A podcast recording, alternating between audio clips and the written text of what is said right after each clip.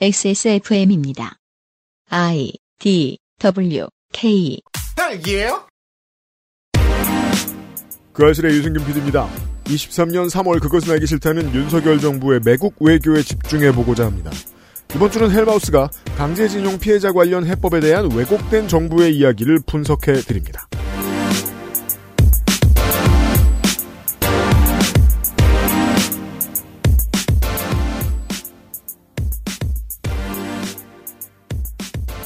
안녕하세요, 청취자 여러분. 삼 일절은 두 주밖에 안 지났고 사실상 매우 많은 수의 국민들이 분노한 이번 한 달이 되겠습니다. 여러 가지 문제에서 이번 정부가 사고를 칠 건 알고 있었지만 외교 문제에서 이 정도를 터뜨릴 거라고는 생각을 못했습니다.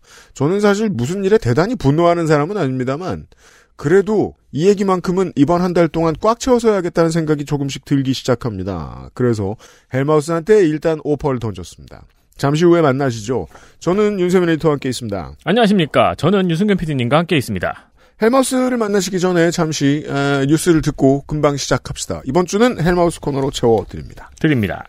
그것은 알기 싫다는 고전의 재발견, 평산 네이처, 진경옥, 리뷰를 확인하면 꾸루꾸루, 온유 마카롱, 나의 마지막 시도, 퍼펙트 이십오 전화영어에서 도와주고 있습니다. 다른 제품과 원료를 비교해보세요. 다른 제품과 다려낸 방식을 비교해보세요. 진짜가 만든 진짜.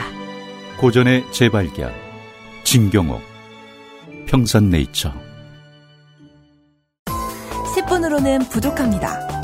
당신의 실력을 충분히 높일 수 있는 최적의 시간, 이십오 분간의 전화 영어 퍼펙트 이십오.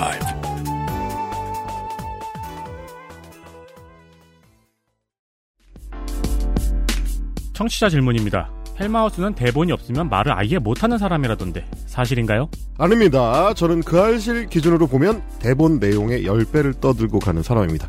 자, 이런 영양가 없는 질문을 빼고 모든 질문을 청취자 여러분께 받고 있습니다. 청취자가 실제로 있다 파트 투 영상 질문 이벤트. 북극여우 소장, 손이상 선생, 타투이스트 도이, 전혜원 기자, 농축산인, 나성인, 그리고 헬마우스에게 평소 궁금하셨던 것들을 사십 초 이내에 영상에 담아서 엑스에스에프엠 이십오 골뱅이 지메일 닷컴으로 삼 월 삼십 일 목요일까지 보내주세요. 그것은 알기 싫다 오백 회 공개 방송에서 청취자 여러분 앞에서 저희가 직접 답하고 영상을 보내주신 분께 엄청난 선물을 보내드리겠습니다. 이십삼 년 사 월 팔 일 토요일 오후 세 시에 직접 만나 뵙겠습니다.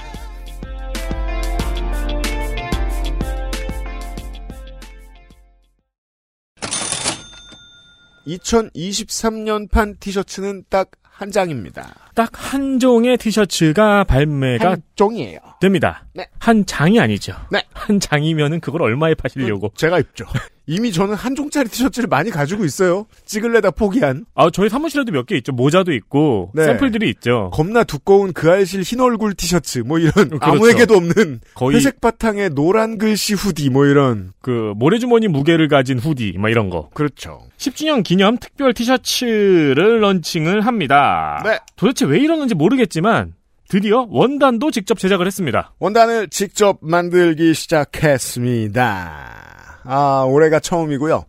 작년 티셔츠가 정말 나름 되게 궁극기였는데 저희들 입장에서는 네. 수정할 사항을 좀 봤습니다. 이게 패션 아이템으로 쓰기에는 지나치게 얇다. 음, 음. 그러니까 얇게 했는데도 쫀쫀한 걸 과시하는 건 좋은데 음. 너무 얇다. 그래서 어, 상식적인 선 안에서만 움직였고요. 나름 대중적으로 만든다고 했었습니다. 이 멘트가 매년 발전을 해서 음. 드디어 원단도 직접 제작을 했습니다. 올해는 이렇게까지 하지만 음. 한 오 년 지나면은 드디어 공장을 하나 인수했습니다가 되지 않을까.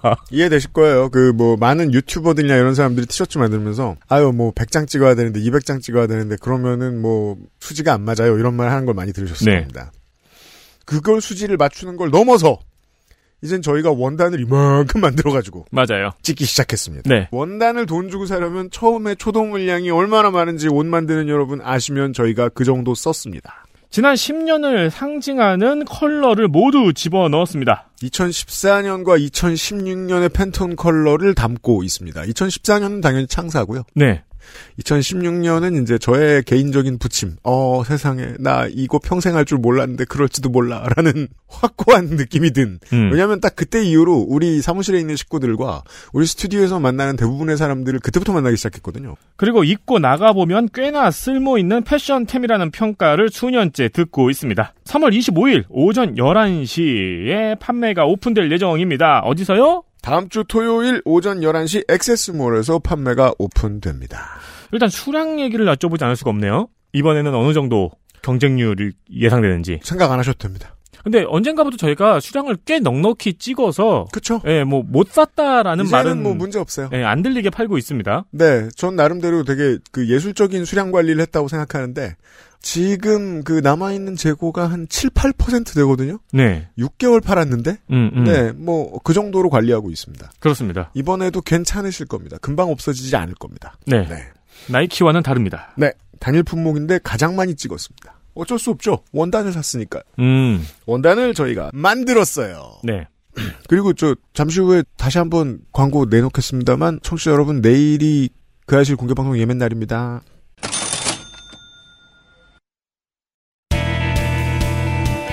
뉴스 라운드업. History in the making. 이번 주에 국제뉴스 가장 중요한 것은 이란과 사우디의 정상이 베이징에서 만나서 국교 정상화를 선언한 겁니다. 네. 대사관 다시 트기로 했죠. 서아시아의 평화시대가 열린다고 말하면 그건 이슬람 세계와 이스라엘의 화해가 아닙니다. 그보다는 시아파와 수니파의 화해일 겁니다. 그렇죠. 왜냐하면 나라가 훨씬 많고 숫자가 훨씬 많으니까요. 국교 정상화라는 건 교역 활성화를 의미하고요. 교역 활성화는 대다수 시민들의 지지를 받을 수 있습니다. 이게 중국의 협상력으로 이루어지게 됐습니다. 국방력이 떨어지는 사우디에게도 이번 국교는 필요했지만 이란이 훨씬 더 적극적이었겠죠. 왜냐하면 국제경제에서 고립되어 있으니까요. 그러다 보니 본의 아니게 이란은 지난 몇 년 사이에 이런저런 외교무대에서 활로를 트는 모습을 보이면서 지난 백 년간의 일 세기의 연대, 유럽 미주의 연대를 뒤로하고 새로운 국제 질서를 만들어 나가는데 가장 먼저 앞장서는 존재가 됐습니다. 음. 네. 안 될 줄 알았던 걸. 여기에는 라틴 아메리카와 서아프리카 그리고 러시아와 중국이 끼어 있습니다. 인도도 일부 끼어 있죠. 그 새로운 체제의 주인공들이란 뜻입니다. 우리도 재작년까지는 그중 하나였는데 말이죠. 이보다는 좀 더 시시한 국제뉴스 하지만 중요한 걸로 뉴스 라운드업 시작합니다. 미국, 영국, 호주의 안보 동맹인 오커스에서 오커스라는 게 있대요. 미국, 영국, 호주래요? 네. 네. 호주, 영국, 미국이죠. 에이유케이유에스. 맞습니다. 혹은 에이유케이유에스. 음. 이천삼십 년부터 미국이 호주에 버지니아급 핵추진 잠수함 세 척을 팔고요. 이상한 뉴스입니다. 호주가 뭐가 문제라고 핵잠을 들여? 그리고 필요시 두 척을 더 팔 거라고 밝혔습니다. 그래서 보도에 따라서 다섯 척을 사기로 했다라는 말이 나오기도 하는데 이건 그냥 워딩을 따다 쓴 거고 지금은 세 척입니다. 중국은 이 발표에 대해서 핵 확산 금지 조약의 위배라고 반대를 표명했습니다. 네, 엔피티 위배인데 엔피티의 조항을 교묘히 활용해서 엔피티에서 축출되지 않고도 핵잠을 보유할 수 있게 되었다는 언론 보도들이 있습니다. 네, 국제원자력기구에서는 호주가 핵잠을 도입하려면 아이에이이에이의 안전조치 하에서 이행되어야 하고 이를 위한 협정을 시작했다고 밝혔습니다. 하는 말이고요. 하고 싶으면 할 거예요. 왜냐하면 미국이 원하는 거니까요. 자, 새로운 주어가 등장합니다. 오커스라고. 처음 들어보신 분들이 훨씬 많을 겁니다. 왜냐하면 재작년에 생긴 이름이니까요. 영국, 미국, 호주. 굳이 왜 묶어서 말을 하느냐. 멤버들이 좀 해묵은 일 세계 국가들이죠. 네. 미국 입장에서 보면 존재감이 간단합니다. 오커스는. 인도태평양 전략을 위해서 호주한테 군사력을 쥐어주는 데 쓰는 안보 파트너십입니다. 음. 영국은 들러리입니다. 전통적 우방 운운하지만 중국 견제용입니다. 오커스는 여러 가지 의미에서 또 다른 냉전의 신호탄입니다. 어, 앞에 아까 그 수니파 시아파의 화해가 화해의 신호탄이라면 최초의 이 구상은 호주가 원자력 잠수함을 가지고 싶다는 욕망을 드러낸 적이 있습니다. 미국과 영국이 여기에 손을 내밀면서 본격화된 것입니다. 오커스는 호주의 핵잠수함 때문에 생긴 이름입니다. 작게는 그냥 미국이 핵잠을 만들어 파는데 허울로 쓰이는 국가 간 교류의 이름입니다. 호주 자유당, 에게 군사 대국화라는 건 되게 아슬아한 꿈 중에 하나입니다. 왜냐하면 호전적인 호주 시민들이 봤을 때 온 바다는 호주 거거든요. 음, 그래서 군사력을 원하는 거예요? 뭐 얘기하자면 이것도 아주 길게 설명할 수 있는데요. 어, 자유당에 집중을 해봅시다. 지난번에 스콧 모리슨 총리하고 그 전임자, 그 후임자 토니 에비 총리가 미국을 되게 오랫동안 설득을 합니다. 이번에 잠수함이 퇴역하는데 다음 모델로 핵잠을 갖고 싶다고 말이죠. 음. 기본적으로 호주 정치는 노동당 우위입니다. 공화정 이후로는. 자유당이 넘버투인 구조입니다. 오 점 오 대 사 점 오 정도의 싸움입니다. 근데 이천십 년대에 십 년 동안 자유당이 삼 승을 합니다. 총리 세 명이 임기를 채워요. 보수세가 높아진 거예요. 이천십 년대 내내. 보수세가 높아지면 좌파가 집권을 해도 확 내지르지 못하는 카드들이 생기죠. 그중에 대표적인 게 전 세계 어딜 가나 국방입니다. 작년에 노동당이 정권을 탈환했습니다. 잠수함, 그렇지만 잠수함 건조에 대해서는 더 강한 의지를 내보입니다. 이건 한국에 비춰 생각해보면 이해하기 쉽습니다. 한국도 보수가 정권을 잃었을 때 국방의 증액이 더 됩니다. 그리고 영국은 뭘 하냐? 여기에서 수수료를 가져갈 것입니다. 잠수함 관련 기술을 미국이 이전하기로 했다는 얘기인데요. 그리고 건조를 영국에서도 할 수 있도록 한 것 같습니다. 남은 질문은 자, 기존의 안보체제 쿼드가 있단 말이에요. 네. 우리나라 새 정부가 끼고 싶어 했다가 면박당한 음. 쌩까인. 근데 왜 쿼드가 아니고 오커스라는 이름을 새로 만들었느냐 정도인데요. 미국, 인도, 호주, 일본이 쿼드잖아요. 여기에서 생각이 가장 다른 건 인도입니다. 군사력은 지금 인도가 가지고 있는 정도로도 얼마든지 중국을 긴장하게 만들 수 있고 다만 이 이상의 준냉전 상태가 오면 인도 입장에서는 교역에 좋지가 않다. 인도는 서아시아도 끼고 있고 중국도 끼고 있고 러시아도 끼고 있거든요. 아프리카에서 가장 가까운 배가 가는 거리를 가지고 있고요. 네. 인도가 주인공이 되어서 국제적 영향력을 늘려나가기 위해서는 쿼드의 군사 결합은 도움이 별로 안 돼요. 그래서 거만한 입장을 취합니다. 인도는. 그렇지만 미국은 쿼드를 군사적 동맹 연결로 만들고 싶어하죠. 그러니까 미국은 바쁩니다. 쿼드를 쓸 수 없어. 그러면 쿼드와 무관한 작은 다른 결속을 만들어야 되겠구나. 그래서 오커스를 하고 한미일 군사공조를 하려고 하는 겁니다. 만약에 한국 정부가 다음번에 재집권에 실패를 하면요. 지금 정부가. 다음 정부는 반드시 인도하고의 거리를 빠르게 좁혀나가야 됩니다. 군사적 긴장을 늘리지 말자고 주장하는 신흥 강대국이 파트너로서 절실하거든요. 음. 인도가 제일 중요합니다. 끼어있는 나라. 네. 그리고 제가 오랫동안 이야기하고 있는 일 세계와 삼 세계 세계관의 부딪힘에 있어서 인도의 역할은 필수적입니다.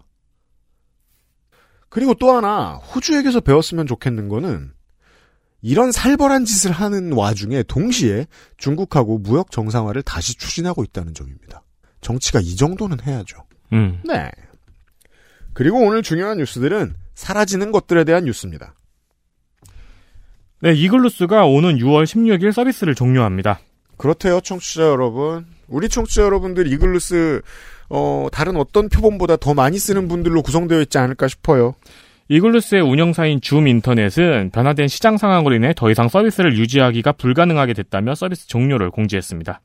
이게 이제 에스케이 산하에 있다가 이 기업이 이 줌이라는 회사는 저 이스트소프트 후신이죠. 네. 알약을 가지고 있는. 맨날 바꾸라고 홈 바꾸라고. 어, 그렇죠. 잔소리하는. 네. 돈이 안 되니까 대기업이 팔았던 건데 지금 이 기업도 못 버티고 지금 없애기로 한 모양입니다. 이제 블로그를 오랫동안 운영해 보셨던 혹은 뭐 블로그가 아니라도 이게 소셜이 서비스를 생태계를 어떻게 구상하느냐에 따라서 블로그이기도 하고 소셜 미디어이기도 하잖아요. 네. 네. 호수 같은 생태계를 가두리로 끊어놓고 거기에다가 지식과 소양이 뛰어난 사람들이 모여서 글을 쓰는 서비스를 만들고 싶다. 이런 욕망은 되게 많은 자본을 준 사람들이 가지고 있었습니다.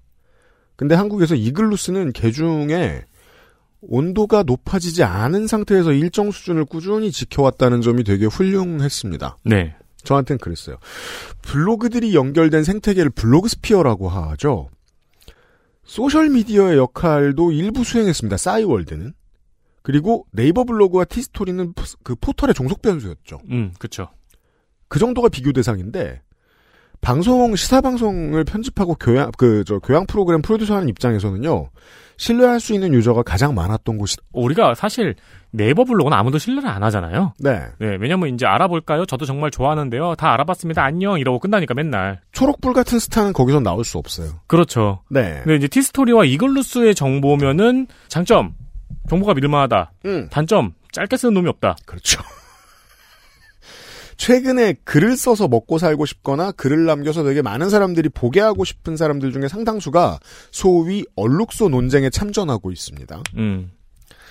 글값이 얼마고 뭐 이랬어야 되고 뭐 이런 논쟁에 불이 붙었어요. 네. 얼룩소 모델을 처음에 구상한 사람들도 고민이 좀 있을 거예요. 지금 이런 건 어떻게 해야 되지? 너무 뜨거운데? 결국은 운영진이 온도를 조절하고자 하는 의지가 있어야 됩니다. 그래야 건강하게 장수하는 생태계를 만들어낸다고 저는 봅니다. 네. 하지만 얼룩소더러 이글루스가 되고 싶냐고 하면 전혀 그렇지 않다고 할 거예요. 음. 아이티 사업은 왜냐하면 확 벌어서 확 빠지는 게 절대선이잖아요. 이글루스도 그러니까 오랫동안 좋은 서비스를 제공했지만 결국은 돈을 많이 못 벌어서 모기업이 지금 두 번째 포기하는 거 아닙니까? 네. 이제 종료하잖아요. 그렇지만 사실 자본가들도 알고 있을 거예요. 사람들은 결국 너무 뜨겁지 않은 미디어를 원한다는 걸요. 갑자기 달아오른 레드오션은 신나지도 않고 마음이 편하지도 않습니다. 이런저런 이유로 이글루스 같은 서비스는 한국에서 다시 나오기 쉽지 않을 거라고 생각합니다. 음. 또 다른 안녕. 일본의 소설가 오에 겐자부로가 향년 팔십팔 세로 생을 마감했습니다.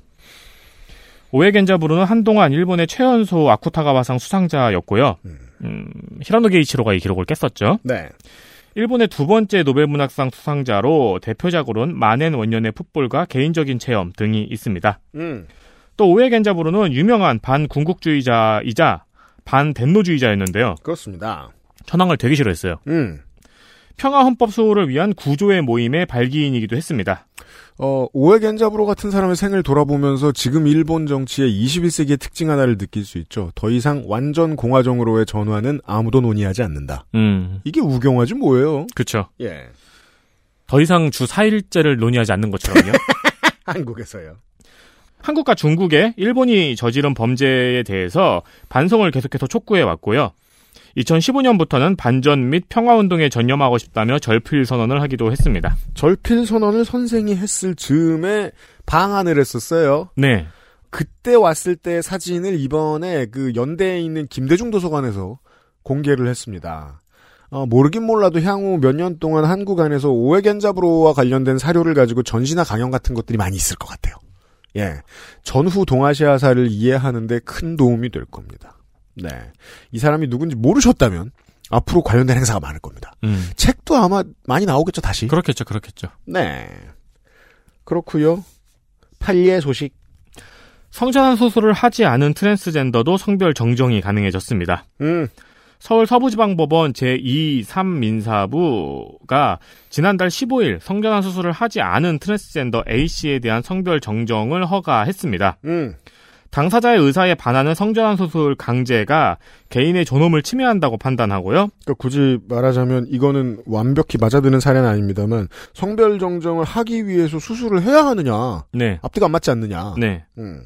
정신적 요소가 정체성 판단의 근본적 기준이며 생물학적, 사회적 요소보다 우위에 두어 판단하여야 한다고 했습니다. 만약 수술을 원하지 않는다면 말이에요. 네. 자, 관련 자료를 뒤져보면 역사가 길죠. 천구백구십육 년이면 이제 이십칠 년 전이죠. 대법원에서 이런 판결이 나온 적이 있어요. 강간죄와 관련해서. 성전환 수술을 받은 피해자가 있었는데 이 사람이 법적 강간 피해자가 될 수 없다고 판결을 한 거예요. 음. 왜냐하면 부녀가 될 수 없기 때문에 음. 법적으로. 육체적으로 부녀에 해당하지 않는다는 분석을 대법원의 판결문에 전문에 막 써 있습니다. 이에 대한 그 다음의 법으로 쓰인 게 이천이 년과 이천육 년에 나온 성전환 수술을 받은 사람에 대한 성별정정 허가 사례입니다. 이게 이제 그때의 구십육 년의 판결과 긴밀히 연결되어 있다는 말씀을 드리고 싶었던 겁니다. 성전환 수술을 받아서 성별이 바뀐 사람이 강간 피해자가 될 수 없어? 라는 반문이 해결되는데 십 년이 걸렸던 거예요. 여기서 십칠 년 만에 한 발 더 나아간 사례가 나왔습니다. 장기간 싸운 사람들이 사회 분위기를 바꾸고 여기에 대한 이해를 똑바로 한 판사가 나중에 나이를 먹어서 대법에 채용이 돼서 이 사건을 막기까지 이십칠 년쯤 필요했다라고 설명을 드릴 수 있겠습니다. 원래 가치 있는 싸움은 이렇게 오래 걸리는 겁니다. 예, 향후에 이런 이게 판례가 될 겁니다. 전쟁. 우크라이나 전쟁에 투입된 러시아의 민간 군사기업인 와그너 그룹이 러시아의 고등학생들을 대상으로 신규 용병을 모집했다고 밝혀졌습니다. 이 와그너 그룹 사장님은 전선에 가서 계속 비디오를 찍으면서 어, 소셜 정치를 하시는 분이죠. 음. 가서 막 러시아가 못하네, 누가 부패했네 이렇게 승질내면 어, 와그너 그룹으로 들어가는 결제 비용이 늘어납니다. 사실상 이제 최전선에서 정치를 하고 있는 양반이에요. 와그너 그룹은 지난해 대규모 동원령에도 러시아군이 병력 부족에 직면하자 러시아 전역에 교도소를 돌며 수감자들을 용병으로 모집하기도 했습니다. 음.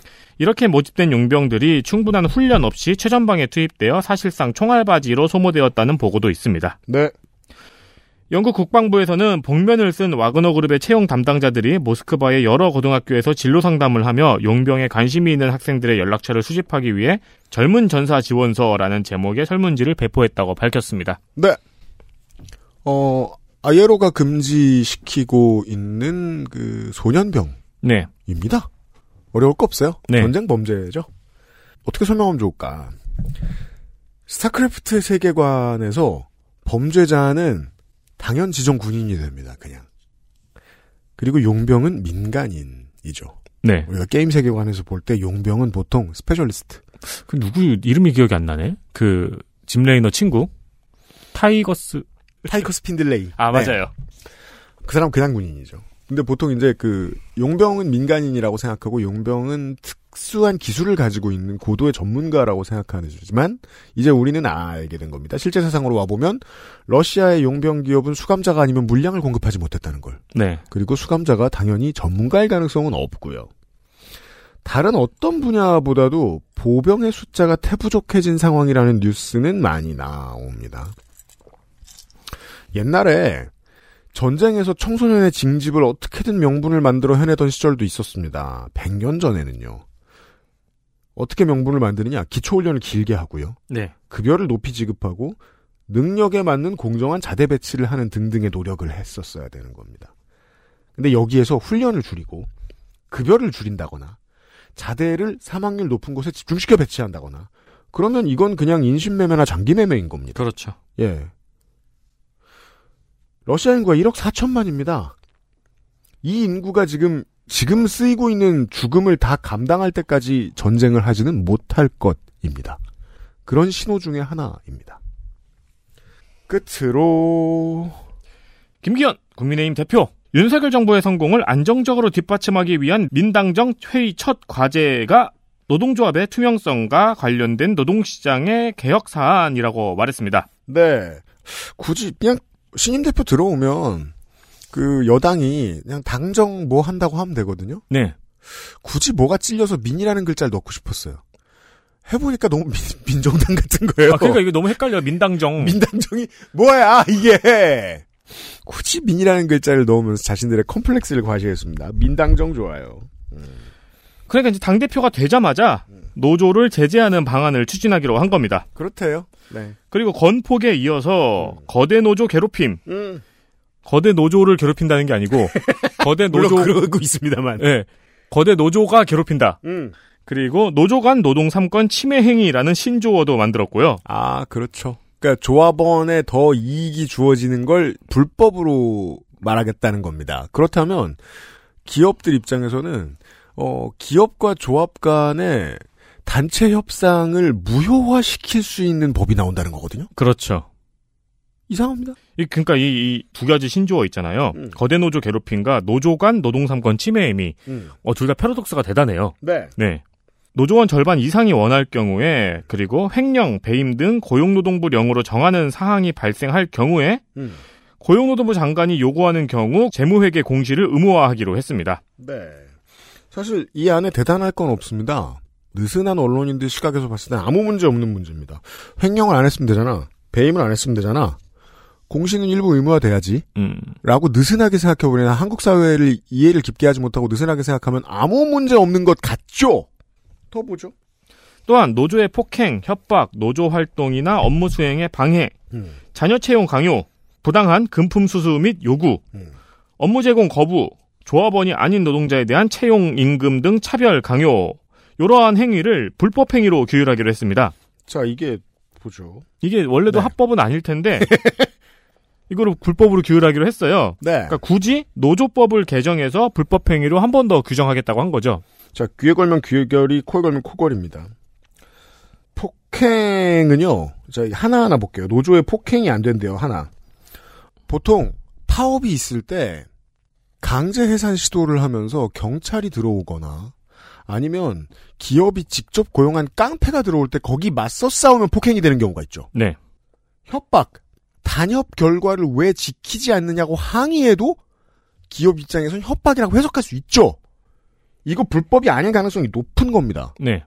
노조 활동이나 업무 수행 방해, 자녀 채용 강요, 이거 하나 끼워 넣은 거고, 이거는 사실상 그냥 포기해버리면 되고 실제로 쓰지도 않는 거라고 말씀드린 적이 있죠. 부당한 금품 수수, 지난번에 건설 노조 얘기할 때 원예비 얘기했죠. 그거 부당한 거 아니라고 했는데 기업이 부당하다고 얘기하면 부당하다고 해석해줄 여지가 있다고 열어놓은 겁니다. 법조문이 코에 걸면 코걸이, 귀에 걸면 귀걸이가 된 거예요. 업무 제공 거부, 파업권이 있는데 업무 제공 거부를 하는 게 뭐가 문제입니까? 음. 파업을 결의했다면? 조합원이 아닌 노동자에 대한 채용과 임금 차별 강요. 그러니까 조합에 가입하는 거잖아요. 정치를 뭐라고 생각하는 거며 시장 자본주의를 뭐라고 생각하는 건지 모르겠습니다. 윤석열 정부 법치의 디테일 중에 하나입니다. 이게 법을 원래부터 억지로 적용하는데 특화된 사람들인데 그게 억지란 건 또 알아요. 그래서 법을 바꾸는 데에도 관심이 엄청 많습니다.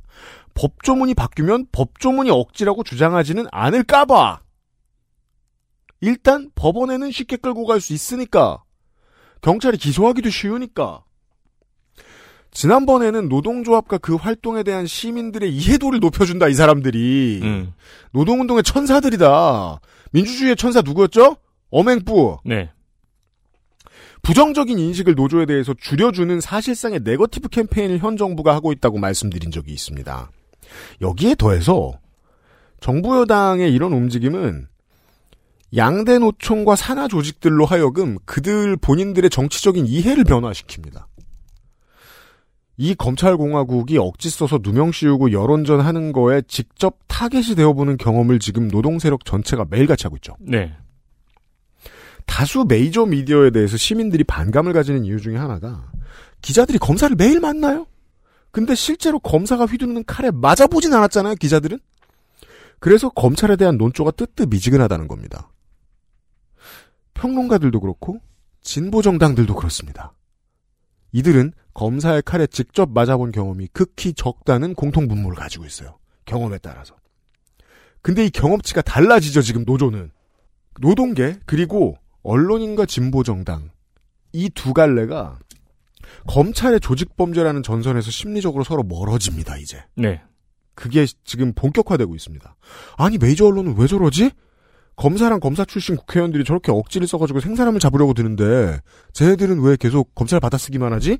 라는 질문이 이제는 그동안 신경을 전혀 쓰지 않았던 단위 노조 활동가들의 머릿속에도 점차 자리 잡히게 된다는 겁니다. 이건 정해진 미래입니다. 여기서 더 진행되죠? 그러면 민주노총하고 한국노총의 기조 중에 검찰개혁이 자리 잡힐 수도 있다는 거예요. 몇 년 음, 내로. 음. 정치라는 게 이렇게 큰 덩어리가 천천히 꿈틀대다가 어느 순간 갑자기 중요한 일이 터지게 되는 겁니다. 그것도 그렇고 이게 총선 전에는 이 개정안이 통과가 될 리가 없잖아요. 불가능합니다. 네. 총선 전에 이 에드벌룬을 띄운 걸 보면은 네. 그때 운수노조 때려잡을 때 음. 지지율 소폭 올랐잖아요. 네. 거기에 대단한 기대를 걸고 있는 것 아닐까 하는 생각도 들어요. 그리고 이 에드벌룬은 반대쪽에 서 있는 핵심 당사자가 되게 중요합니다.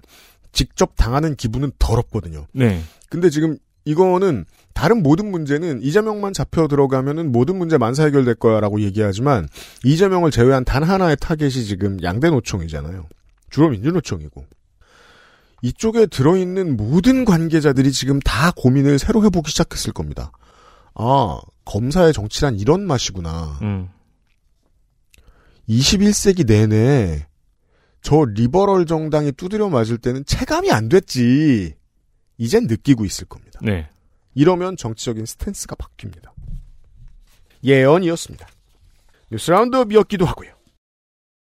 엑스에스에프엠입니다.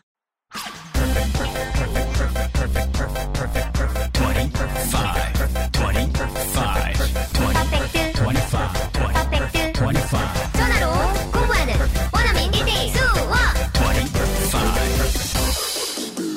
Why don't you call Perfect 이십오? 지금 어디야? 너네 집 앞. 달콤한 순간은 꾸룩꾸룩 온유 마카롱.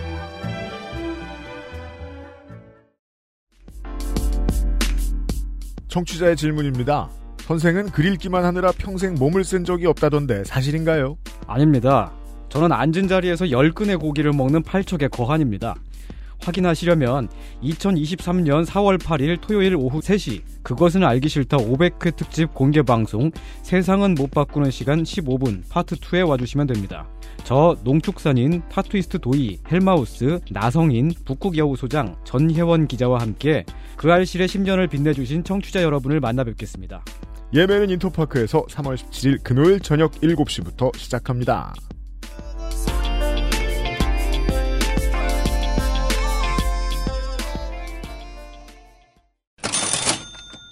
자, 헬마우스도 나오는 공개방송 광고를 짤막하게만 하겠습니다. 내일 예매하셔야 되고요. 그 알실 오백 회를 최고의 쇼로 만들기 위해 엑스에스에프엠은 절찬리 준비 중입니다. 유면상 피디는 이렇게 썼지만 전 자신 없습니다. 일이 너무 많습니다. 드디어 이번 주 삼월 십칠일 오후 일곱 시 인터파크에서 예매를 시작합니다. 시작합니다. 사월 팔일 오후 세 시 서울 양천구 소재의 로운 아트홀 혹은 로운 아트리움 혹은 이, 예술인 회관입니다. 에서 진행이 됩니다. 지금은 시간을 조금 쓰고 싶으니까 짧게 요것만 좀 당부드리죠. 저희는 원래 행사에서요, 엑스에스에프엠은 바깥다가 얘기를 그동안 거의 안 했는데 청취자 여러분이 선물을 가지고 오시면 정중히 거절합니다. 네. 주시면 받을 수밖에 없지만 그 마음의 빚은 너무 무겁습니다. 선물은 정중히 거절합니다. 네. 그냥 오세요. 대신 드, 드릴 건 많아요. 그리고 또 엑스에스에프엠 그 행사의 경우에는 어, 이런 특징이 있죠. 상당수의 사람들이 티켓값 이상을 뽑아간다. 음, 그렇죠. 실물로. 네. 네. 선물이 너무 많아요. 그냥 받아갈 준비만 하시고, 빈손으로 오세요. 그렇습니다. 사월 팔일에 뵙겠습니다. 예매 서두르시고요.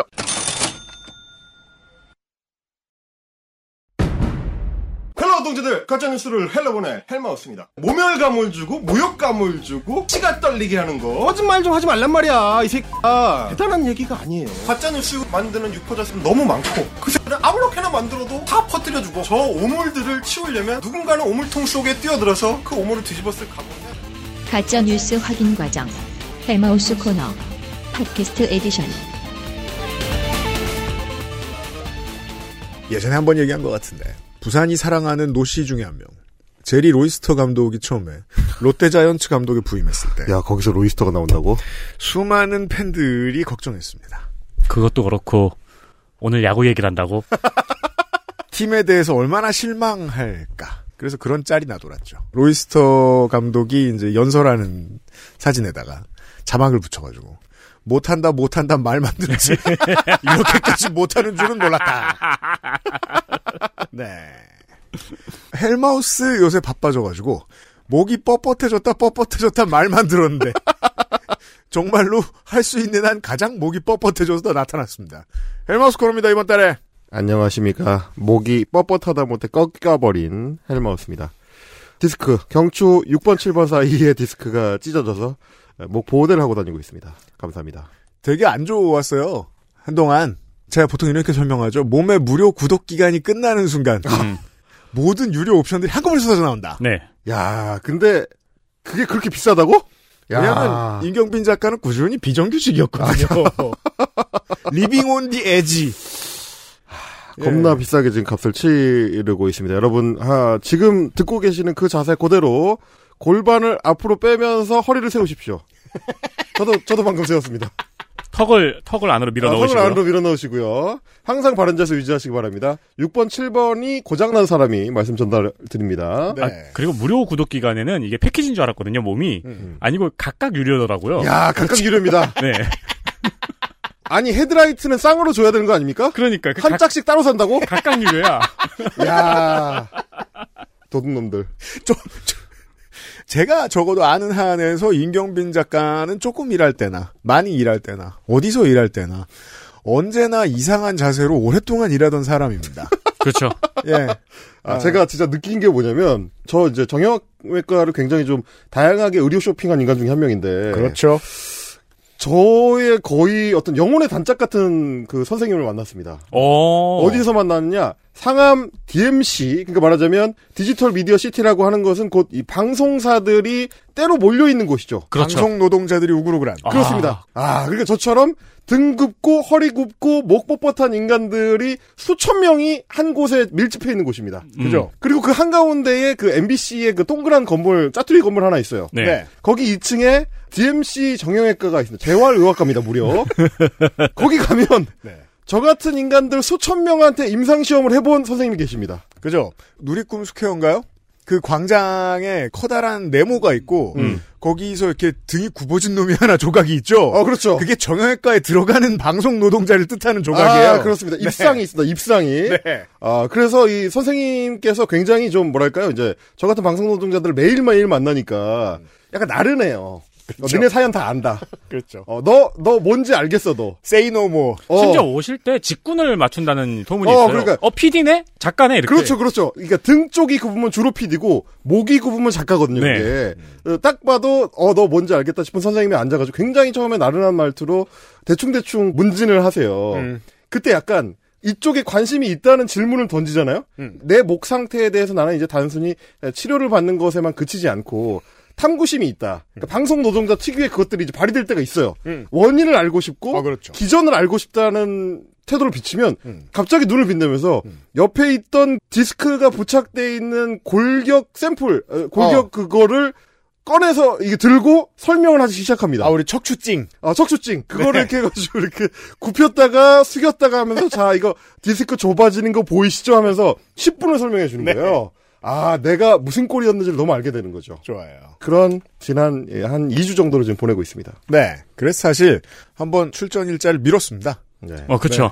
처음으로 저 부목을 대었을 때, 네. 네, 목부목을 대었을 때 이렇게까지 오래 하고 있을 줄은 몰랐는데 다행히 수술은 피했다더군요. 네. 음. 그래서 타는 수 없이 어, 더는 미룰 수 없으니 지금 데려다 쓰기로 했는데 어거지로. 네. 문제는 우리가 그동안 얘기했던 아이템이 있는데 그걸 쓰기가 좀 어색해졌고요. 타이밍이 지나가버렸군요. 그렇습니다. 타이밍이 지나갔고 사실 언제 써도 되는 거라 음. 왜냐하면 어제 변절한 놈은 내일도 또 변절이 있어서 우리 변절 컬렉션 청취자 여러분 기다리시는데 언제 또 할게요. 음, 네. 말고 어, 매국 애교를 했잖아요. 음. 그리고 관련해서 할 수 있는 모든 거짓말들을 지금 다 풀어놓고 있지 않습니까? 그렇습니다. 그리고 사실 이제 그 거짓말들이 우리 헬머스 코너의 애청자분들이시라면 익숙한 레파토리들의 연장이 있기 때문에 음. 아 요거는 요때쯤에서 한번 저의 육 번, 칠 번 디스크처럼 한번 눌러서 집어넣어줘야 되거든요. 아 그래요? 쏙 집어넣어줘야 신경이 안 눌리게 됩니다. 반대로 아. 이해하고 있는 거예요? 아니에요. 그 누르면 튀어나오지 않아요. 아, 그러니까 그래서 마비가 오고 어. 네. 척추를 누르면 튀어나오고 어, 그렇지. 디스크를 아, 누르면 디스크를 눌러서 집어넣어야 되는 아, 거예요. 좋습니다. 아, 네. 디스크. 네. 네. 그래서 이제 제가 따로 잡아본 뭐 어차피 이제 이 제목을 안 쓰겠지만 음. 타이틀은 엄석대와 체육부장들이었어요. 엄석대와 체육부장들. 음. 한국 구구의 이제 당내 개파 싸움의 전통 중에 하나죠. 오로지 팩트로만 싸운다. 그렇죠. 한국 보수는 언제 정직해지는가? 어, 그러니까 그렇죠. 전당대회 전. 음. 결국 이명박 박근혜 전당대회 때 나왔던 팩트들이 그 둘을 잖아요. 그렇죠. 그렇죠. 십오 년의 시간을 건너서 그렇죠. 서로를 감옥에 보냈죠. 비비케이랑 네. 최순실 둘 다 그때 나왔거든요. 그렇습니다. 네, 그리하여 이번 국민의힘 전당대회에서 남는 건 두 가지밖에 없어요. 김기현과 장해찬은 가까운 미래에 큰일 났다. They gonna pay. 아 그렇습니다. 네. 아, 부동산 업자와 레이서라는 게 확인이 됐기 때문에 네. 그분들이 이제 멀지않은 미래에 이제 서울구치소, 동부구치소 이런 데서 만나실 확률이 높아졌다라는 거고. 네. 그리고 또 이제 이런 어떤 잔치가 벌어졌을 때 와서 잔치 깽판 놓는 거 전문이 이제 이준석 전 대표입니다. 그렇죠. 거기서 우리들의 일그러진 영웅이라는 음. 당내 개파 싸움에서는 차마 누군가 꺼낼 엄두를 내지 못했던 타이틀의 소설을 이제 가져왔습니다. 음. 네. 그래서 이제 윤석열 대통령을 엄석대에 비유를 했고요. 이준석 씨가 그렇게 했죠. 네, 뭐. 네. 자기 말로는 어디 이제 방송 나가는 말장난처럼 내가 직접 비유한 적 없다 이렇게 얘기하지만 음. 누가 봐도 그게 윤석대입니다. 윤석대. 네. 그리고 이제 사실 우리들의 일그러진 영웅 소설을 읽어보신 분들은 체육부장이라고만 어, 이준석 전 대표가 얘기를 했지만 사실은 이제 강동규라는 강동규. 이름이 네, 버젓이 있죠. 그 친구가 음. 어, 오른팔이었다가 엄석대의 오른팔이었다가 가장 먼저 배신하는 그렇죠. 어, 그런 인물로 나오는데 네. 어, 이준석 전 대표 첫 차는 이르게타죠. 어 그렇습니다, 그렇습니다. 사실 그걸로는 이제 이준석 씨를 따라갈 사람이 한국에 한 백 명 정도밖에 없는 게 음. 그들을 일컬어 지난 몇 년 전에는 바른미래당이라고 불렀거든요. 아 그렇습니다. 바른정당. 그렇습니다. 네. 이 강동규의 명대사는 그거죠. 저 새끼 순 나쁜 새끼예요. 네. 어 그거를 앞으로 할 사람으로 이제 이준석 전 대표는 음. 홍준표 대구시장을 꼽았습니다. 그렇죠. 여기서는 가로 열고 제가 언제 드릴 말씀이 있습니다. 내가 해봐서 아는데. 그렇습니다. 가히 정치 개파 전투사에 남을 만한 어떤 기발한 비유다. 음. 무릎을 탁 쳤습니다. 네. 아, 저는 이제 다시 한번 이준석 전 대표한테 권하고 싶습니다. 너는 음. 정치를 직접 할 게 아니고 음. 유튜브를 해라. 그러니까 게시판 힛갤러로는 확실히 쓸모 있는 인물. 아, 너무 훌륭한 인물이에요. 음. 네. 그 무엇보다 작가 입장에서 불쾌하겠죠. 그렇죠. 이문열 선생이라면 충분히 이제 불쾌할 만한. 네. 그리고 네. 뭐 그 윤석열 대통령 지지를 대선 때 이야기하기도 그럼요, 했으니까. 그럼요. 음. 그분 입장에서는 굉장히 불쾌할 수 있는데 네. 음. 사실은 뭐 이준석 대표 같은 사람들의 이제 특징이잖아요. 게임을 왜 하냐? 음. 상대편 빡치게 하려고 하는 거다. 그렇죠. 소위 이제 빡겜론이거든요. 그게 어 빡겜론의 주자기 때문에 이문열이 뭐라고 생각하든지 이제 신경 쓰지 않는. 좋습니다. 그래서 제가 이제 거기서 이제 끌어낸 것이 음. 아, 이 비유는 우리가 쓸 수밖에 없다. 아 이거는 두고두고 쓸 받아들이겠습니다. 수밖에 없다. 받아들인다 나는. 음. 그래서 윤석대와 홍동규를 비롯해서 음. 그 꼬봉들이 만든 이 거짓의 제국에 대해서 이제쯤 한번 얘기를 해보자. 그렇죠. 음, 왜냐하면 이 윤석대, 그러니까 엄석대와 그 꼬봉들이 했었던 것과 그들이 만들었던 교실의 풍경과 똑같은 풍경을 지금 음. 이 정권들이 만들고 있는데 음. 윤석대와 엄석대의 공통점이라는 건 뭐냐면 굉장히 얄팍한 거짓말들로 제국을 쌓아 올린다. 음. 맞습니다. 그래서 누군가 조금이라도 멀쩡한 사람이 와서 툭 밀면 음. 와르르 무너지는 거짓에 탑을 쌓아 올려서 거짓말 게임을 하고 있다라는 음. 거고 특히 이번에 일제강제징용 피해자들에 대한 배상금 문제를 해결하기 위한 해법 네. 이라고 해서 내놨던 소위 이제 제삼자 변제론 음. 그 한심하기 그지없는 거짓말들에 대해서 한번 좀 파회를 해보고 넘어갈 필요가 있겠다 해서 그저께 정한 주제입니다. 이명박근혜 시대에도 말이에요. 대한민국의 정치 이슈가 삼월에 매국이 이슈였던 적은 없습니다. 그렇죠. 아무리 그래도 삼월 엔피합니다. 그렇죠. 오월에 할까? 아, 그렇죠. 그러니까 오월에 반민주가 음. 이슈일 또 없, 그렇죠. 이슈일 수 없듯이 과감합니다. 그러니까 네. 말하자면 한화 이글스가 부진한 늪에 빠지는 거는 음. 그래도 한 오월쯤 가서거든요. 가끔 일 위를 합니다. 어, 그러니까요. 네. 사월부터 성급하게 할 필요 없거든. 어차피 정해져 있는데 네. 누가 우리가 님들한테 기대하는 게 어차피 없어요. 음. 님이 삼 년차 사 년차 되면 천공이 뭐하고 건진이 뭐하고 이거 다 나올 거라는 거 온 국민이 다 알고 있습니다. 아 우리가 오늘은 이제 할메스 코너에 에이에스 시간이 없으니까 음. 이 얘기 오늘 잠깐 하고 넘어가죠. 네. 제가 이상하게 엄청나게 감명받은 영화는 아니지만 괜히 심심함 틀어놓고 보다 보니까 대사들이 기억나는 영화들이 간혹 있어요. 어. 대단한 영화가. 어. 저는 그중에 배드보이즈 투가 있어요. 음. 아 지금 투. 지금은 업계에서 작고한 윌 스미스 선생의 그렇죠. 예, 예, 대히트작이 크리스 락도 나오지 않나요 거기? 아 거기 저저 저 크리스 락이 아니고 아, 아 크리스 락이 아니고 크리스토 아, 크리스토 크리스토는 어. 러시아어고 어, 어. 아들 아들로 나오잖아요. 어, 마틴 로렌스예요. 어, 마틴 로렌스. 마틴 로렌스. 그 거기에서 그 메인 악당이 처음에 하는 말이 있어요. 음. 그 경찰에 수사 혼선을 주는 걸 시키면서 음. 쟤들 계속 짐작하게 만들어라. Keep them guessing. 오. 이게 제가 최근에 계속해서 이쪽 진영 전체에서 이어지고 있는 천공 관련된 보도와 그걸 증폭시키는 논평을 통해서 보는 느낌입니다. 음. 대통령실이 이걸 원하고 있는 건 아닐까?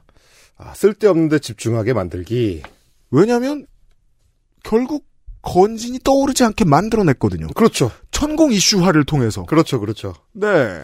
천공 얘기는 어... 그냥 헬머스 보니까 떠올라서 말씀드립니다. 그렇죠, 저의 그렇죠. 이론입니다. 확신은 아. 없습니다. 생각해보니까 방금 전에 저는 그 매드보이즈 투랑 리세르폰 포랑 헷갈렸네요. 네. 저는 그게 다 기억날 정도의 음, 세대잖아요. 음. 어차피 두 시간 지나면 똑같습니다. 네. 확실합니다. 아, 그렇죠. 네. 어쨌든, 이 문제를 얘기해 봐야 되겠다라고 하는 게 사실은 이제 헬마우스 코너의 본령, 그리고 이제 제가 이천십구 년에 유튜브라는 뉴미디어에 이제 뛰어들게 된 본령이었던 게 가짜뉴스. 이천십구 년 일본의 그 황당한 경제보복에 대한 윤서인 등등의 아, 그렇구나. 가짜뉴스에서부터 출발하거든요. 네. 그러니까 일본 문제, 그리고 일본의 경제보복 문제, 그리고 일본의 역사인식 문제에 대한 한국 극우 유튜버들의 곡해. 음. 이게 이제 저라는 어떤 미디어적 자아의 이 뭐랄까요 이제 산파들이거든요. 그렇죠. 캐릭터를 네. 만들어준. 그렇습니다. 어떻게 보면 저의 어떤 운명과 숙명이라고 음. 할 수 있는 거라서. 짧게 주면 윤서인이 나은. 그렇죠. 네. 아 맞는 얘기인데 졸라 기분 나쁘네요. 아, 그러면 윤서인의 연관 검색어로 출발했거든요. 그렇습니다. 어, 네. 어, 심지어 그거를 가지고 여기까지 왔는데. 어쨌든 윤서인의 연관 검색어로서 이것은 나의 숙명이다. 여기서 내가 다뤄야 된다라고 생각을 했고 사실 이제 깨작깨작하게 주중에 이제 다른 방송에 나가서 시도를 해봤었어요. 음. 아 소화가 안 돼. 이게 되게 아무리 줄여도 이게 안 되더라고요. 열심히 안 들으시던데요? 어 진행자분들이 심지어 청취자도 열심히 안 듣지만 진행자도 열심히 안 들어. 아무도 열심히 안 아무도 듣던데요? 열심히 안 듣는 거예요. 나만 나만 간절해. 아니 뭐야 이게 이러는 생각이 들면서 아 생각해보니까 내가 이래서 튀어나와가지고 유튜브로 갔지 음. 라는 생각을 다시 한번 하게 되는 거예요. 음. 아 이렇게 긴 호흡 이렇게 이 이야기를 오랫동안 집중해서 들어줄 청취자 그게 소위 레거시 미디어 없어서 나왔지 음. 라는 생각을 다시 한번 하게 됐고 좋아요. 할 수 없다. 아 엑스에스에프엠으로 간다. 네. 그래서 헬마우스 코너로 가져왔습니다. 자 지난달 헬마우스 코너와 세계관이 비슷합니다. 불과 십오 년 전, 십 년 전에만 해도 저건 그저 변희재 한 사람이 떠드는 미친 헛소리에 지나지 않았는데 아. 지금은 정권을 모두 아우르는 아젠다로 변했죠. 네. 이천십구 년에 헬마우스가 데뷔할 때만 해도 윤서인이 혼자 뿌리는 미친 씨앗이었는데 이제는 그게 김태효가 말하고 아. 윤석열이 말하는 이야기가 되었습니다. 제가 이제 개빡치는 포인트가 이거는 이제 방송이랑 상관없이 나 개인적인 빡침인데 뭐냐면요. 보세요. 이천십구 년에 무역보복이 일어났을 때 윤서인 등등의 이제 극우 유튜버들이나 소위 이제 그 당시에는 뭐 미래통합당이었나 자유한국당이었나 하여튼 뭐 그런 쪽에 음. 극우 정치인들이 하던 말들이 틀렸다. 음. 자, 이천십구 년에 일본이 이렇게 경제보복, 무역보복을 하면 그거는 자충수가 될 것이고 일본 몰락의 일종의 신호탄 중에 한 개가 될 거다라고 음. 이야기를 했습니다. 그 사 년이 지났어요. 음. 사실로 밝혀졌어요. 내가 이겼잖아. 네. 어? 내가 이겼단 말이에요. 그렇게 해서 소부장에서 이겼고요. 소부장에서 이겨서 이 국산화율이 육십오 퍼센트를 넘었고 음. 일본 소부장의 점유율이 한국 제품에서 십오 퍼센트 이하로 떨어졌습니다. 지금 사람들 얘기 안 하는 거 있는데요. 경제지 자세히 봐야 나오거든요. 스페인의 스파 브랜드들이 되게 주류죠. 요새 음, 전 세계에. 네. 음. 거북이요. 스페인 브랜드들보다 한국 브랜드들이 한국의 스파 브랜드들이 요 몇 년 사이에 매출 성장세가 더 큽니다. 국내에서. 오. 그렇습니다. 유니클로를 비워낸 자리에서 한국 브랜드들이 수혜를 입고 있어요. 이런 얘기 아무도 안 한다? 음. 그 여러분 그때 예측했던 대로 된 거예요. 이천십구 년에 헬마우스 채널의 초창기 영상들을 제가 최근에 다시 봤는데 야, 다시 한번 보세요. 다 맞아. 그러니까 나 짱이네. 내가 너무 억울한 거야. 내가 그때 그랬잖아. 어? 네. 이거 어떻게 일본은 이거 자기 죽는 길이 될 거다. 일본의 소부장 기업들의 몰락이 신호탄이 될 거다. 그래서 결국 일본 소부장 기업들이 중국에 공장 세우고 대만에 공장 세워서 한국에 우회 수출하잖아요. 음. 그리고 한국에 국내에다가 공장 추가 세워가지고 어, 국산 브랜드화하고 음. 이런 결과가 나오고 결국 일본이라는 나라는 한국 사람들한테 단 오 년 만에 어떤 인식이 됐냐면 동남아보다 가까운 가성비 좋은 여행지로 격화가 돼버렸거든요. 그래서 제가 즐겨가죠. 그러니까 이천십구 년에 우리가 약간 겁먹었던 그 순간에 혹시 제가 옛날에 그 쌈잘하던 그 일본에 뭔가 가닥이 남아있지 않을까라는 걱정. 그게 지난 사 년 동안 사라져버렸습니다. 음. 그래서 나는 이천이십삼 년쯤 되면 그만 내가 맞잖아. 내가 맞다 그랬잖아. 윤서인 말을 맞고 내 말이 틀리다고 하는 게 말이 돼? 라고 얘기할 수 있을 줄 알았는데 있을 줄 알았는데 세상에 윤서인이 이겼다는 거야 지금. 와. 나 진짜 너무 기가 막힌 거예요. 막 페이스북에 들어가면 막 윤서인 막 신나가지고 있는 걸 막 사람들이 공유를 하고 막 난리가 나 있는 거예요. 걔가 하던 말을 대통령이 하고 있는 거야. 그렇죠. 너무 기가 막혀서 이거는 진짜 참을 수 없다. 그래서 음. 에스에스에프엠으로 왔다는 말씀을 드리면서 좋습니다. 자, 이 두 개의 세계관이 어떻게 만나느냐. 음. 어, 윤서인이 낳은 사생아 헬마우스와 어, 헬마우스 코너를 통해서 음. 유년기에 그의 어떤 정서가 어느 지점에서 그 삐뚤어졌을 가능성에 대해서 우리가 탐구했던 적이 있는데 그럼요. 그 개인의 삐뚤어진 유년 시절이 불러온 국가적인 비극에 대한 이야기입니다. 개인의 비뚤어진 유년 시절이 불러온 국가의 비극. 이거는 뭐 매 맞는 아이들 보편에 대한 이야기가 아니고 음. 대학생 때까지 수박서리 하다가 아빠한테 걸려서 파이프로 아, 그렇죠. 맞아, 맞았다고 자사, 자기 스스로 고백했던 음. 윤석열이라는 매 맞는 아이 컴플렉스가 너무 심했던 어떤 육십 대 아저씨. 음.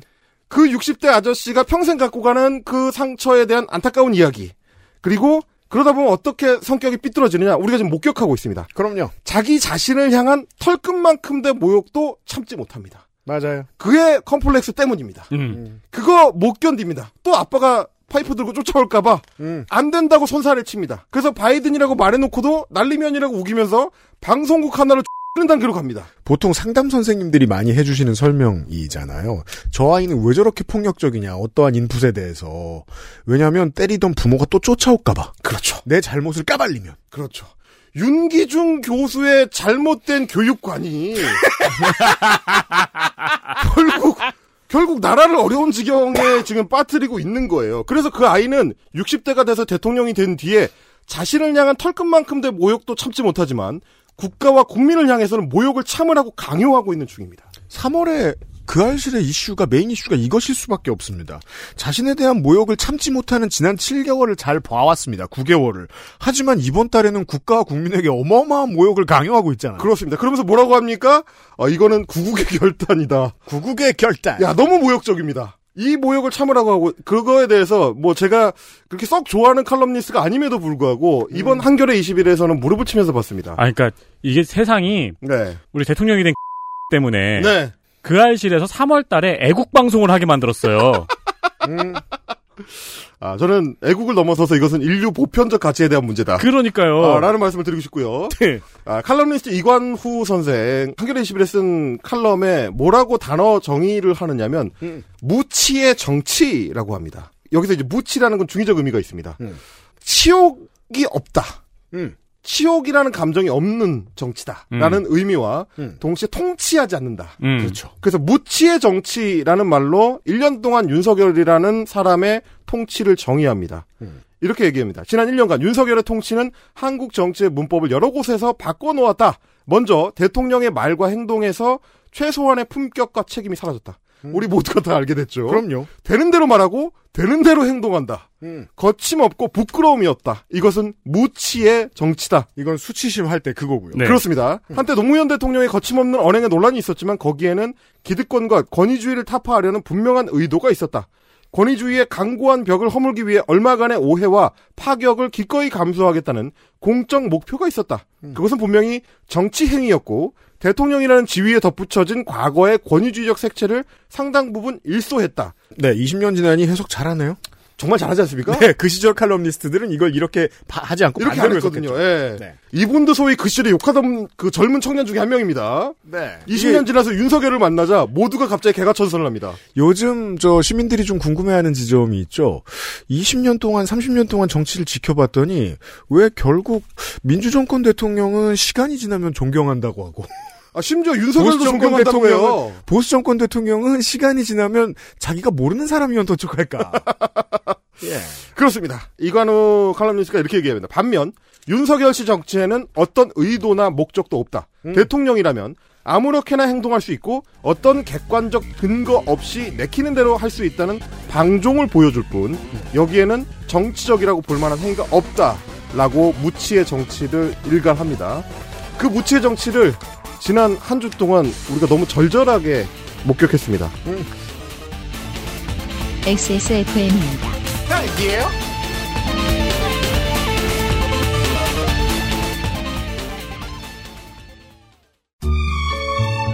프랑스에 살면서 많은 마카롱을 먹어봤었죠.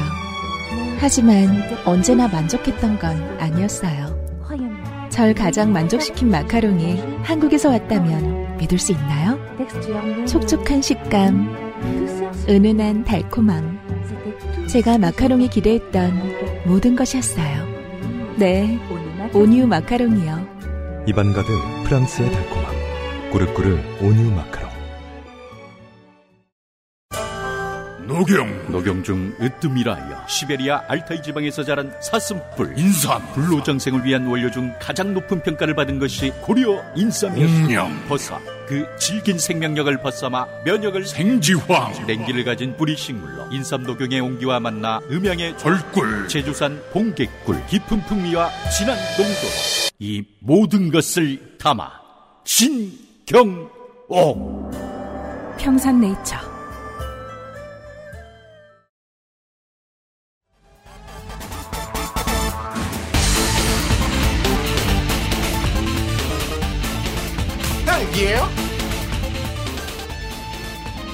이천이십삼 년도 제십 회 국무회의장으로 가보겠습니다. 삼월 육일에 삼월 육일에 있었습니다. 십 회 국무회의. 그러니까 소위 말하는 이제 제삼자 변제 해법을 발표한 다음 날 음. 대통령이 직접적으로 그 사안을 그렇게 풀 수밖에 없었던 이유에 대해서 대국민 설명을 처음으로 하는 자리였습니다. 음, 네. 길지 않아요. 항상 그렇듯이. 사실 원래대로면 지난 정권 기준으로 말할 음. 것 같으면 외무부 장관이 설명하고 그렇죠. 네, 이걸 몇 번 다시 되돌려주는 질문을 하고 대통령이 음. 그 다음에 그냥 넘어가거든요. 그렇습니다. 근데 여기 국무회의는 어디에서 올라와야 하는 것도 일단 대통령이 설명을 해줍니다. 어, 그렇죠. 예. 왜냐면 뭐 외교부 장관이 못 맞거든요. 그 정도로 사고를 치기 때문에. 네. 그래서 이제 대통령 주재 국무회의에서 대통령 발언, 뭐 수석회의나 뭐 다 마찬가지입니다. 심지어 뭐 삼일절 기념사에서도 마찬가지죠. 음. 특징 일, 짧다. 짧다. 어, 너무 짧다. 짧아요. 그래서 삼일절 기념사 같은 경우는 이제 어, 문재인 전 대통령 시절에 이제 삼분의 일 토막입니다. 음. 그래서 저희 이제 유튜브 사장 남천동의 구독자 분이 한 분은 그 말씀을 하시더라고요. 음. 아, 그렇게 짧게 할 거면 그냥 임기도 삼분의 일만 해라. 그렇죠. 아, 근데 그럴 기세예요, 지금. 다 이루었다. 그러니까. 자, 일단 짧고요. 음. 그 다음에 어, 문장과 문장들이 연결이 안 됩니다. 음. 그 짧은 이유는, 사, 와중에. 어, 짧은 와중에 연결이 안 돼. 이유는 뭐냐? 문맥을 생략하는 거죠. 현대시죠. 중간에 뭔가 있었을 것 같은데 그게 지금 빠져있는 음, 상태입니다. 네. 그렇죠.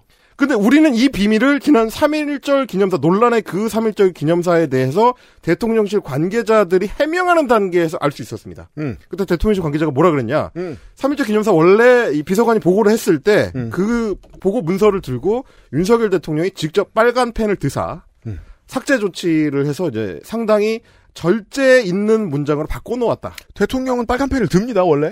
어, 그렇죠. 근데. 근데. 뭐랄까요. 결과물이 다를 뿐. 노무현 전 대통령이나 김대중 전 대통령과 다른 건 뭐냐면 지우고 나면 그걸 뭘로 대체를 해줘야 되는데 음. 이분은 그냥 지우기만 합니다. 아, 그렇죠. 그래서 중간이 밉니다. 그리고, 그리고 빨리 지우고 마시러 가야 되거든요. 자, 이게 컴스테이션 견적서예요. 램이 왜 사기가야 하고 램을 지워요. 그리고 없어. 그래서 컴퓨터가 안 켜져요. 이해되십니까? 삐삐삐 소리가 나죠. 왜 어. 씨피유가 에이엠디야. 씨피유를 지웁니다. 지금 딱 그런 거예요. 그 예전에 연설비서관들 얘기를 들어보면 김대중 대통령은 지우고 다시 써주는데 너무 길어져요. 네. 근데 여러분 이번 기회에 한번 읽어보시면 삼일절 기념사 첫 번째 김대중 대통령 삼일절 기념사 보면 진짜 X 깁니다. 우리 지난주 그 애증의 정치 클럽 시간에 제가 구십칠 년 삼일절 기념사를 읽어드렸죠. 네. 아주 앞부분이었고 내용이 엄청나게 깁니다. 개 길어요. 그러니까 마치 자기가 말을 잘하고 글을 잘 쓴다는 걸 자랑하듯이 깁니다. 그분은. 음. 근데 그게 다 앞뒤가 주술구조가 다 딱딱 맞아요. 음. 그런 특징이 있고 노무현 전 대통령은 글보다도 연설이 더 좋습니다. 그렇죠. 그 특징이 있는데 우리 대통령 지금 윤석열 대통령은 짧고 연결이 안 되는 문맥 생략된 어, 연설을 한다는 특징을 보여주죠. 근데 말도 못합니다.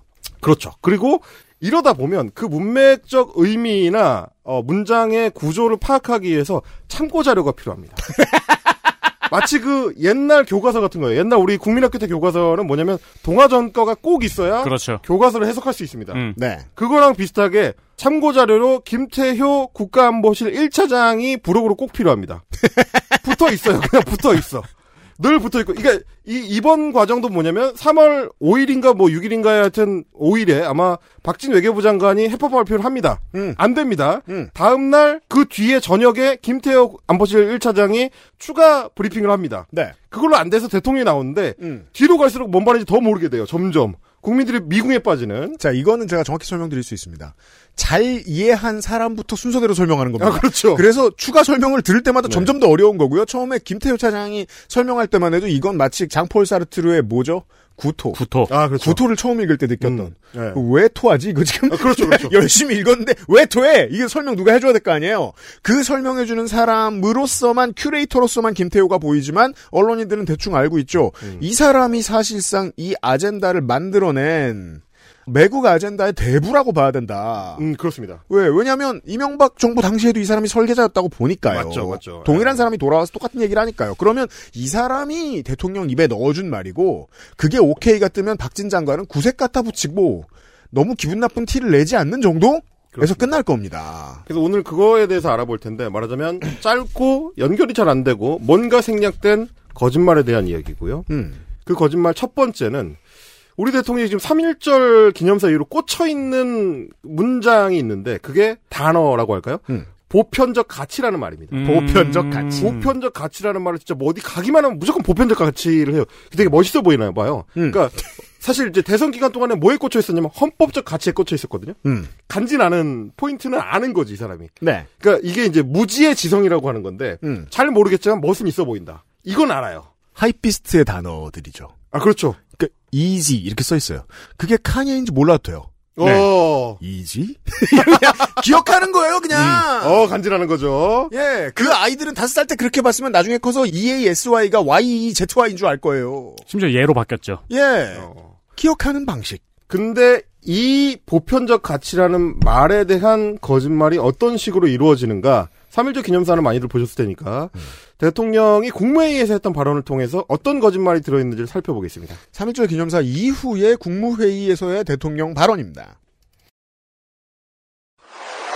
삼일절 기념사에서도 말씀을 드렸지만, 일본은 과거 군국주의 침략자에서 지금은 우리와 보편적 가치를 공유하고 안보, 경제, 과학기술, 글로벌 아젠다에서 협력하는 파트너가 되었습니다.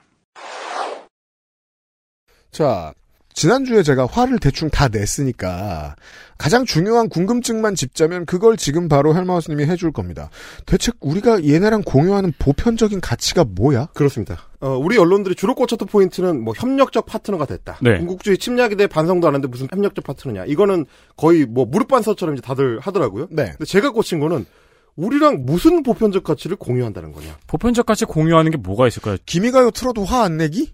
아니, 그건 이제 우리가 요즘 좀 점차 점차 공유하고 있죠. 그리고 그건 일본의 가치지 보편적 가치가 아니잖아. 그렇죠. 보편적 어. 가치라고 하면 그러니까 뭐 실내 들어갈 때 신발 벗기. 어, 네. 그렇죠. 네, 네, 그런 거죠. 뭐 이렇게 어. 적당한 양의 나트륨. 음, 음, 밥 먹을 때 젓가락 쓰기 이런 거. 음. 그렇죠. 아버지한테 잘하기 뭐 이런 거 이런 거. 그렇죠, 거잖아요, 그렇죠. 이제. 그런 게 보편적 음. 가치죠. 그러니까 말하자면 예의 범절 같은 거잖아요. 음, 어, 물은 파, 위에서 아래로 흐른다. 뭐 이런 거. 파란 불에 건너기. 그렇죠, 음. 그렇죠.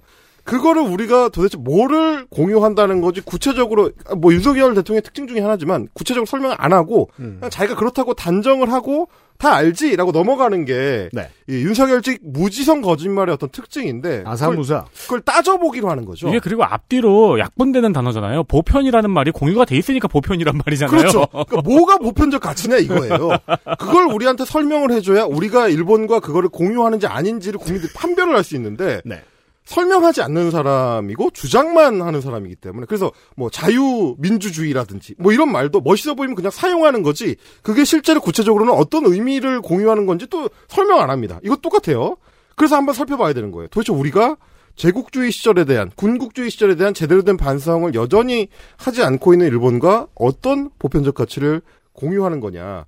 근데 대한민국이 중시하는 인류 보편의 가치 중에서 우리가 일본한테 줄기차게 요구하는 거, 온 국민이 다 아는 게 위안부 피해자 문제와 강제징용 피해자 문제입니다. 음. 이건 뭐냐면 전시 강제 노동 혹은 전시 성노예 동원, 이런 문제입니다. 네. 이건 인류 보편의 가치죠. 음. 강제 노동이라는 건 넓은 의미에서 노예제에 해당되기 때문에, 노예제는 인도주의에 반하는 전쟁 범죄고, 모든 인류가 전 세계의 어느 나라에서도 허용되지 않는, 이건 천팔백 년대 후반 이후로 우리가 모두 공유하고 있는 보편적 가치입니다. 이건 명확하죠. 그렇죠. 그렇다면 이걸 공유하는가?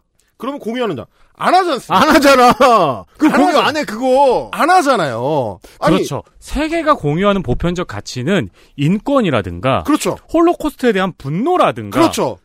뭐 제노사이드에 대한 분노라든가, 혹은 이제 뭐 찬반이 있지만 뭐 사형제에 대한 음. 반대라든가.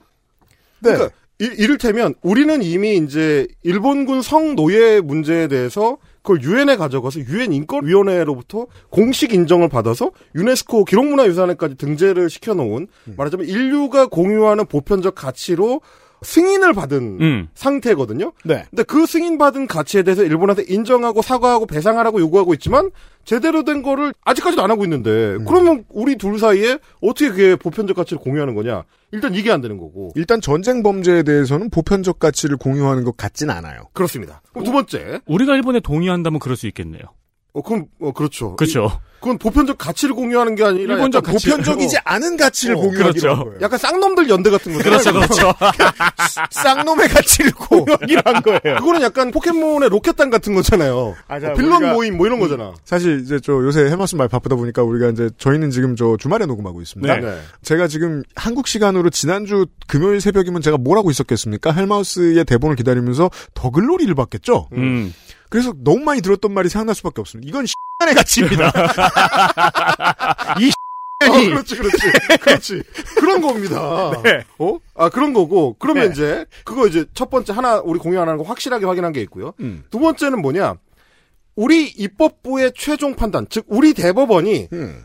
일본의 전범 비협을 향해서 전쟁 범죄를 인정하고, 음. 배상 판결을 내렸습니다. 그렇죠. 이거는 말하자면 삼권분립의 기본이죠. 음. 사법부 독립의 보편적 가치. 네. 우리 입법부는 그거를 수긍하고 그걸 수행해야 될 의무가 있는 거고. 심지어 음. 이거는 그전에 좋아했던 헌법적 가치이기도 해요. 그렇습니다. 헌법적 가치죠. 음. 그리고 상대 국가 입장에서는 어, 상대 국가인 한국. 음. 한국의 사법 독립과 삼권 분립에 대한 기본적인 존중이 필요한 겁니다. 네. 이것도 보편적 가치를 공유하는 셈이죠. 그걸 일본이 지난번에 무시했죠. 한국의 사법부를 무시했죠. 그렇습니다. 그러니까 저는 이런 거는 가능하다고 생각해요. 일본의 최고재판소는 우리 대법원하고 정반대의 판결을 내렸습니다. 음. 그럼 우리 행정부 입장에서는 어찌됐든지 간에 국제적 파트너로서의 일본의 사법부의 독립과 음. 일본 사법부의 결정에 대한 존중은 가능하다. 네. 그걸 우리가 인정하고 수용하고 그거를 시행해야 될 의무는 우리 정부한테는 없죠. 음. 그건 일본 내에 있는 거니까. 음. 다만 우리가 인정할 수 있는 건 일본의 최고재판부가 그런 결정을 했음에 대한 존중, 인정. 그건 할 수 있는 거예요. 그러니까 그럴 때 상대국 행정부, 즉 여기에서 설명해 주신 대로 한국의 행정부가 어떤 정도의 액션을 취할 수 그렇습니다. 있느냐. 그렇습니다. 이걸 존중 안 하면 어떻게 되느냐. 한국의 행정부가 일본의 대사를 초치한 뒤에 쥐고 음. 그다음에 비판 성명을 내고 그렇습니다. 일본 총리랑 만났을 때 아니 이런 식으로 하는 게 어디 있습니까? 말도 안 되는 판결을 내린 그거 판결을 뒤집어 오십시오. 음. 이게 일본식 표현은 뭐냐면 해법을 요구하는 겁니다. 네.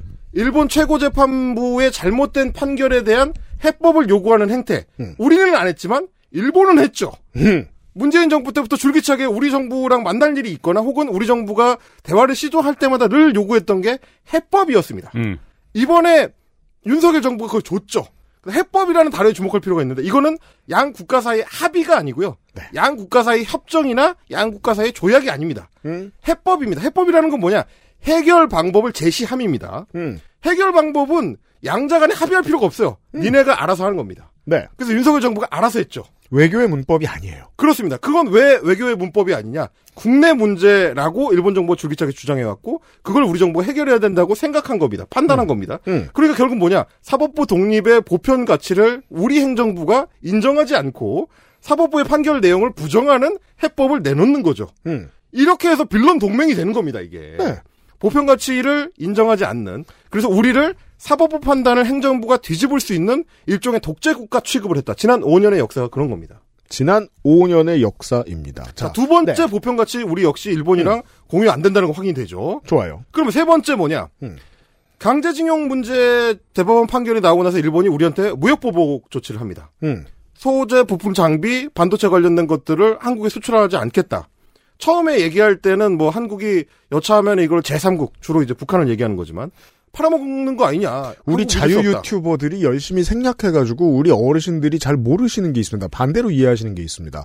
한국이 먼저 제재한 줄 압니다. 그래요?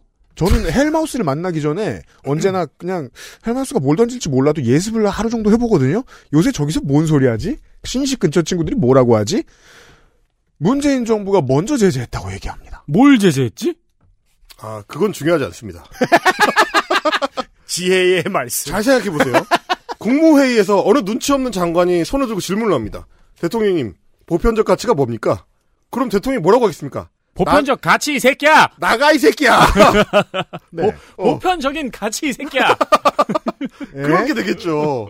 아, 비슷한 겁니다. 어쨌든 이천십구 년에 우리한테 무역 보복 조치를 당행을 하고 한사코 일본 정부의 공식 입장은 뭐였냐면 이거는 징용공 문제, 일본식 표현으로 징용공 음. 문제와 상관없는 별도 네. 조치다. 그렇죠. 라고 주장했지만 그 나라의 총리였던 아베 신조가 음. 사후에 발간된 이 자서전에서 음. 그냥 생으로 다 얘기합니다. 네. 징용공 문제와 관련해가지고 한국이 말도 안 되는 판결을 내놨고 한국 정부가 그거를 추진하려고 했기 때문에 보복 조치를 다 내겠다. 일본 말은 아무래도 번역하기가 쉽죠. 그래서 번역이 되게 원문처럼 잘 됩니다. 징용공 배상 판결이 확정된 뒤 아무런 해결책을 마련하지 않은 문재인 정권에 어떻게 대응해 나갈 것인가 하는 문제가 수출 규제 강화로 이어졌다. 자, 자백을 했습니다. 책의 워딩입니다. 야, 이거는 이제 일본 그 당시 총리였던 사람이 자기 자서전에 쓴 거기 때문에 말하자면 우리 입장에서는 더블유티오로 제소해서 재판으로 가져가면 그냥 무조건 이깁니다. 왜냐면 인정을 했잖아요. 네. 이건 뭐냐? 자유무역의 기본 가치, 보편적 가치에 대한 위배입니다. 시장경제와 자유무역주의라는 거는 정치적 사안이나 역사적 문제를 시장경제에 결부시키지 않는다. 음. 그래서 자유무역주의는 자유무역주의로서 보호받아야 된다라고 하는 전 세계의 약속. 그 보편적 가치에 대한 위반이죠. 근데 이런 일본하고 우리가 무슨 보편적 가치를 공유한다는 거냐. 자, 우리의 친애하는 양비론자들. 어, 양비론자 친구들은 왜 양비론자가 될까요? 왜냐면 무언가를 한심하게 보는 내가 사랑스럽기 때문입니다. 무언가가 한심하다, 무언가가 계속 못한다라고 얘기했을 때 사람들과 대화할 수 있는 분위기, 사람들이 내게 집중을 해주고 좋아요를 눌러주는 분위기가 사랑스러운 겁니다. 그래서 누가 실제 책임자가 되어도 일단 싫어하고 보게 됩니다. 양비론은 달콤하고 수행하기 쉽습니다. 그분들은 종종 놓치고 이런 점에 있어서 메인 이슈에 파묻히는 사람이 됩니다. 실제로 가장 중요한 이슈가 이번 주에 헬마우스와 할 이야기입니다. 첫 번째 얘기를 들어봤습니다. 뭐죠? 대통령의 입으로 나온 말 중에 대체 보편적 가치를 한국과 일본이 공유하는 게 무엇인가? 그렇죠. 여기에서부터 프릭션이 나온다는데 집중하면 양비론자들은 굳이 이 정권을 비호해줄 방법이 아예 사라집니다. 그렇죠? 그, 그러면 말이죠. 이거를 대통령의 말로 다시 돌아가봐요. 대통령이 뭐라고 했냐면 음. 우리와 보편적 가치를 공유하고 안보, 경제, 과학기술, 글로벌 어젠다에서 협력하는 파트너다. 일본은 이렇게 지칭했습니다. 음. 근데 돌아보면 이 말 중에 맞는 말이 단 한 곳도 없습니다.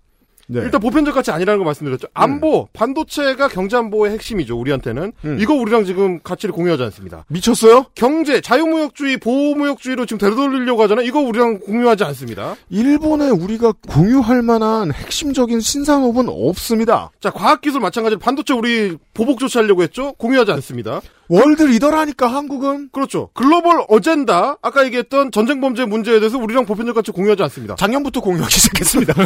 미국이 시킨 대로 한다. 그러면 네. 우리랑 말하자면 윤석열 대통령이 속으로는 자기 스스로도 설명할 수 없지만 일본과 공유한다고 생각하는 보편적 가치라는 거는 한국과 일본은 미국의 꼬붕으로서 동일하다. 이거 외에는 아무것도 없는 거예요. 적어도 아. 이십 년대부터는 다 분야에서 협력해야 할 만큼 소중한 파트너가 아니에요. 일본은. 뭐요? 전부 다 주인님을 놓으면 말이 되는구나. 주인님은 과거 군국주의 침략자에서 아니 아니 그러니까 미국을 어. 주인님이라고 치면 아, 미국을, 전부 다 어. 미국을 놓으면 말이 돼요. 음. 미국적 가치를 공유하고 어. 미국에 협력하는 파트너잖아요. 아, 그렇죠, 그렇죠, 그렇죠. 네, 어. 그게 이제 제가 지난주에 말씀드렸던 일 세계의 바지끄댕이를 붙잡고 있는 세계관과 이제 우리가 되려고 하는 제삼 세계의 사십 년대부터 꿈꿨던 세계관이 충돌하고 있는 지점이라고 말씀드렸습니다. 그 지점에 있어서 이 정부는 전자를 완벽하게 선택하고 있고요. 이 전자란 이 차 대전 이후에 생긴 팔십 년 전의 질서를 다시 회복하고 싶은 열망입니다. 음. 그게 묻어있을 뿐이에요. 그렇다면 그게 이들이 생각하는 보편적 가치는 아닐까라고 누군가는 깊이 파고들 필요가 있습니다. 자, 우리는 이런 얘기를 할 겁니다. 내일 이 시간에 헬마우스와 함께 뭐, 돌아오죠. 뭐요? 광고 듣는 게 아니고? 광고가 아니고? 광고 어떻게 들어요? 오십 분 지났는데. 오십 분 지났어요? 잠깐만. 야, 세 장 했어. 아, 두 장이잖아. 두 장 했어요. 말은, 말은 똑바로 해. 일 점 구 페이지. 됩니다. 엠버스는 내일 돌아오겠습니다. 그것은 알기 싫다 사백구십육 회. 목요일 순서였어요. 감사합니다. 감사합니다. 엑스에스에프엠입니다. 아이 디 더블유 케이. 딸기예요?